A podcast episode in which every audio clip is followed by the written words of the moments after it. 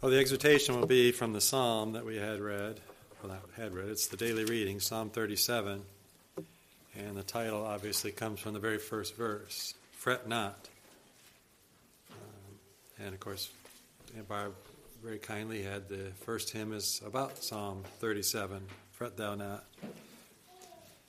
Well, this is a Psalm of David, just kind of some background information. It's a Psalm of David. Uh, first of all, it tells us that right at the beginning, and also we can tell that it's at the end of David's life, or maybe not the end, but when he's older, because it says in verse 25, I have been young and now I'm old. So he kind of dates it for that, and he's kind of looking back on his life and some of the struggles that he dealt with, which we'll go into in a few minutes. But other other things about the psalm itself, it's one of those acrostic psalms. You know, Brother Paul was giving us a workshop on the psalms last Sunday, and this is one of those psalms where every second verse, every two verses, starts with a new letter of the Hebrew alphabet. Now you say, well, wait a minute, there's only 40 verses in this psalm, so aren't you a little short here? And part of it's because the translators didn't always put the verses breaks at the right spot, so they missed a couple. But also, uh, and particularly the Hebrew letter ain, uh, there is only one, and uh, perhaps it was meant intentionally to give us further emphasis on that thought uh, that you might think about. And we talk about different types of psalms. There's psalms of praise. There's psalms of uh, I can't remember the others. There's only four, but different types that Paul told us about. But nevertheless, there, there's these different types of psalms, and this one really isn't a psalm of praise; it's a psalm of instruction because David sees uh, an issue that all of us seem to face. This problem of wait a minute, how come these wicked guys are doing so well? And so this is a psalm of instruction, not only about the fate of the wicked, but the hope of the righteous. You know, David knew from personal experience that at times the wicked do flourish and the righteous do suffer. And sometimes it seems like the wicked gain superiority over the righteous. We talked about that in our readings last night that, you know, here's Saul is king, a wicked man, and, and if we really wanted to go verse by verse through this Psalm 37, we can see that some of these references probably are to Saul, the wickedness that Saul had committed. Uh, Ahithophel, his counsel was like God, it's God himself. Uh, Doeg the Edomite that Dean brought up, I mean, there's a wicked man, and he had, he had victory, or I want to call it victory, but he killed all the priests of the Lord at Nob. So the wicked do sometimes uh, come out on top. But the psalm is David's counsel to the righteous fret not, don't get upset about the wicked. And it tells them why not to get upset. And, and, but that word fret not, it's only used like four times in the Bible, and it's three times here in this this this psalm itself, Psalm 37, verse 1, verse 7, and verse 8. And when the word is fret, it's it's fret. It's hot. You're upset. You're angry. Now, fortunately, I was under the opinion until this morning that that never happens to me. But my wife hurled accusations at me this morning. She piled on about my ability to get upset about things, and she reminded me of situations where that has happened. And I can remember many times in grocery stores or wherever, she takes my chin and goes, Look at me. Look at me. Don't be looking at that other line that's going faster than yours. Um, but it is. We do get upset about injustices in the world, particularly when they happen to, to you or to me. Um, those terrible drivers that pull in front of us and so forth. Um, you know, that see the flashing light on the front of my car. I can't see it, but it says, pull out in front of this car, quick. And they do. Um, but, anyways, the point is don't fret about that. It's a total waste of our spirit and our energy. It happens. Get over it, is what the psalm is telling us. You can't let it distract us. All this, this fretting, the things about the wicked, it's futile. We must instead look to the ultimate end of God's work. That's where we can have comfort, and that's where our hope is you know, in a way, because the wicked are mentioned so much in this psalm, you kind of almost think it's a little bit about them. And uh, but I think the point is, even though it describes the wicked and why you shouldn't fret about the wicked, the point of it is, is just put it aside. Don't dwell on it. Don't worry about it. You know, and it gives you he gives you the whys. The, David does through the through the psalm. He said, you know, the wicked will get their reward. It'll all come out in the end. They'll receive the judgment that they do deserve. And he goes through all the the, the psalm, verse 2 there. They'll soon fade like the grass. They're going to be gone. And later on in um, uh, verse 20, they're going to perish. They'll vanish like smoke. They'll just poof, and they're gone away. You know, Dave, Bob Lloyd talked about, you know, he goes to the graveyard and there's the uh, the tombstone gone, but not forgotten, or something like that. And he says that's totally untrue. They are forgotten. Just give it a generation; they won't remember them at all anymore. And like a like a smoke, like the grass, they'll fade away. Uh, we're told in verse 28 their children will be cut off. I mean, their prosperity won't survive, and they certainly won't survive in the sense of the kingdom that will be set up on this earth. Uh, verse 38 of the psalm it says, "But transgressors." Remember, that's how it started. Um, I think it starts. Does it? It doesn't in the RSV, but doesn't it say transgressors in verse one of one of the versions? Fret not thou because of transgressors, or something like that, or whatever. Anyways, verse 28, 38. But transgressors shall be altogether destroyed; the posterity of the wicked shall be cut off. It's over. It's done. And you know, the wicked they think they're so powerful, they're so grand, their schemes, their plans are so bulletproof uh, but verse 12 says, The wicked plot against the righteous and gnash his teeth at him, but the Lord laughs at the wicked. He just laughs. It's, there's not, it's not going to work. Uh, all the plans that we have, if it's not God's plan, will come to no fruitfulness. So, again, even though at least half the verses in this psalm are about the wicked, I think the message is just put the wicked to the side, forget them, fret not. Because what Psalm 37 really is about is instruction and hope for the righteous. They see this dichotomy of the wicked versus the righteous, but you have to get over it. And you have to think instead about the Word of God and what it means to be righteous. Because David gives a great description of what righteous people are like in this psalm. Right off the bat in verse 3 says that the righteous trust in the Lord and do good. So that's the kind of person we need to be, to trust in the Lord. And we need to do good. And we'll see a little bit of that later on in the psalm. Um, verse 4 they take delight in the Lord. So they're glad about the words of the Lord. And, a lot of times, as I read through some of these things, I think about Psalm um, 119 because that's that's what David goes all the way through talking about his delight in the in the in the things of the Lord. I love your statutes. I love your precepts. Uh, they're a light to my feet, a lamp to my feet, and so forth. That uh, they take delight in the things of God. Uh, verse 5 they commit their ways to the Lord. He says, Commit your ways to the Lord, to trust in Him. So they trust, they delight, they commit. Verse 7 they wait patiently for the Lord.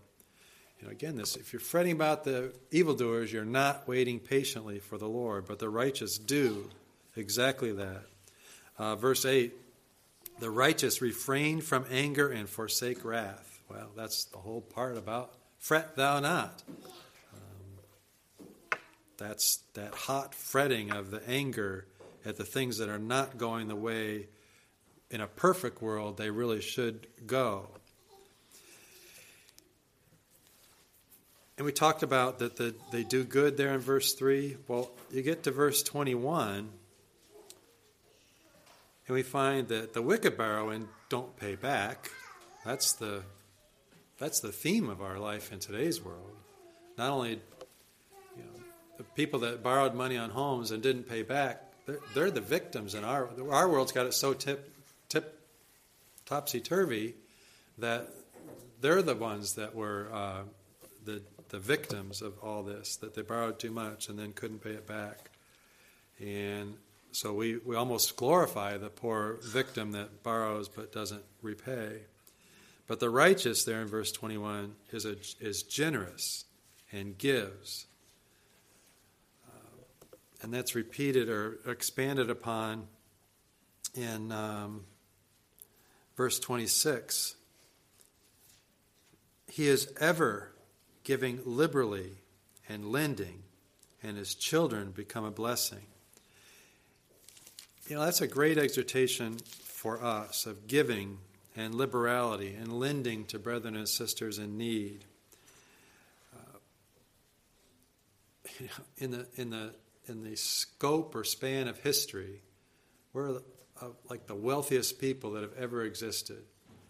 You know, if we say, "Woe me, pity me, my bills are too high," man, just this this it's crushing me, and you go to a third world country, and they come over and they would just, like says the Lord, laughs at the wicked. They would just laugh at us.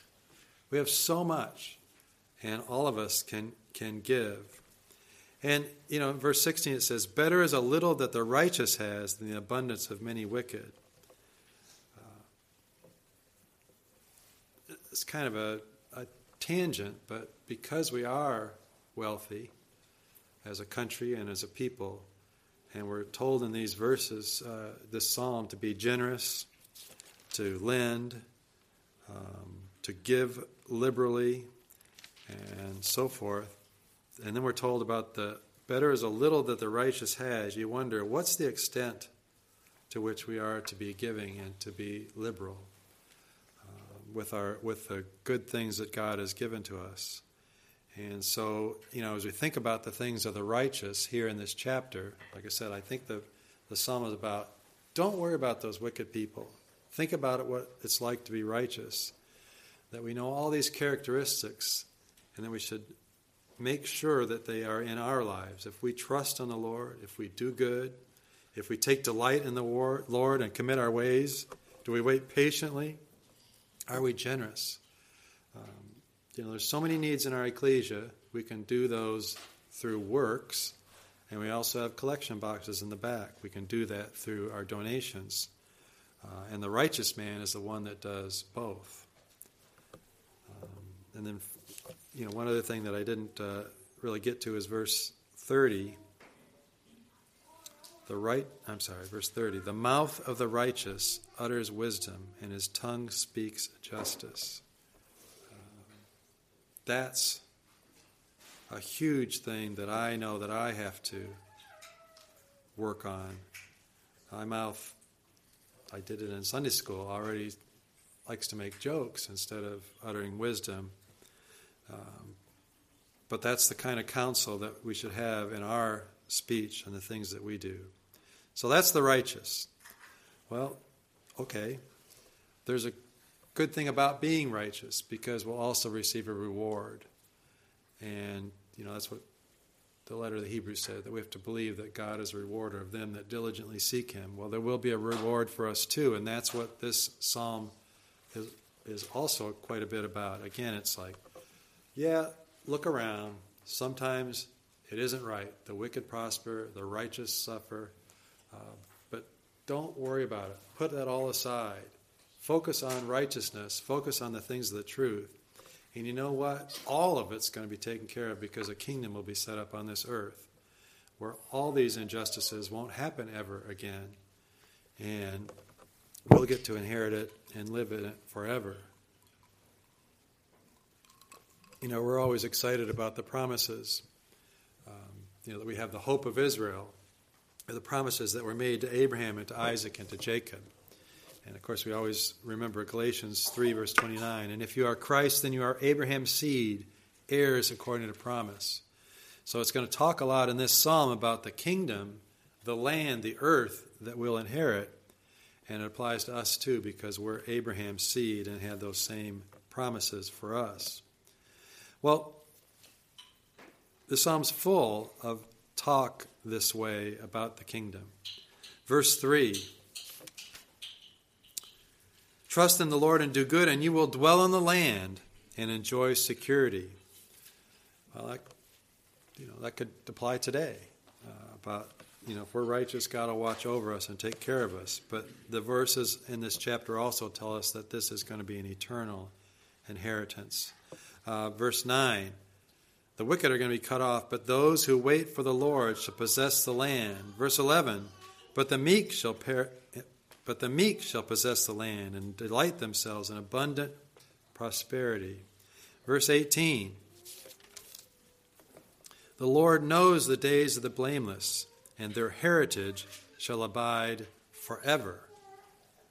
Verse 22 For those blessed by the Lord shall possess the land. Verse 27 Depart from evil and do good, so shall you abide forever. Verse 29 The righteous shall possess the land and dwell upon it forever. Uh, verse 34 Wait for the Lord and keep his way, and he shall exalt you to possess the land. So, this is what David is trying to bring these people to. Fret not over the injustices or the things that you see of this world. They don't last. The wicked and their plans will vanish but instead focus on what you are.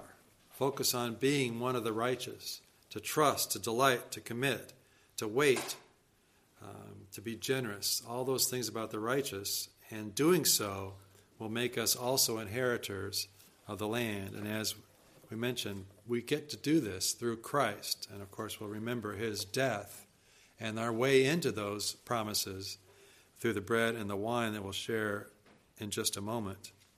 But let's conclude by reading verses 23 and 24 of this psalm because I think they kind of sum up for us the hope. The steps of the man, the steps of a man are from the Lord, and he establishes him in whose way he delights. Though he fall, he shall not be cast headlong, for the Lord is the stay of his hand. And that gives us all hope because we all fall but we won't be cast headlong, and the Lord will be the stay of our hand.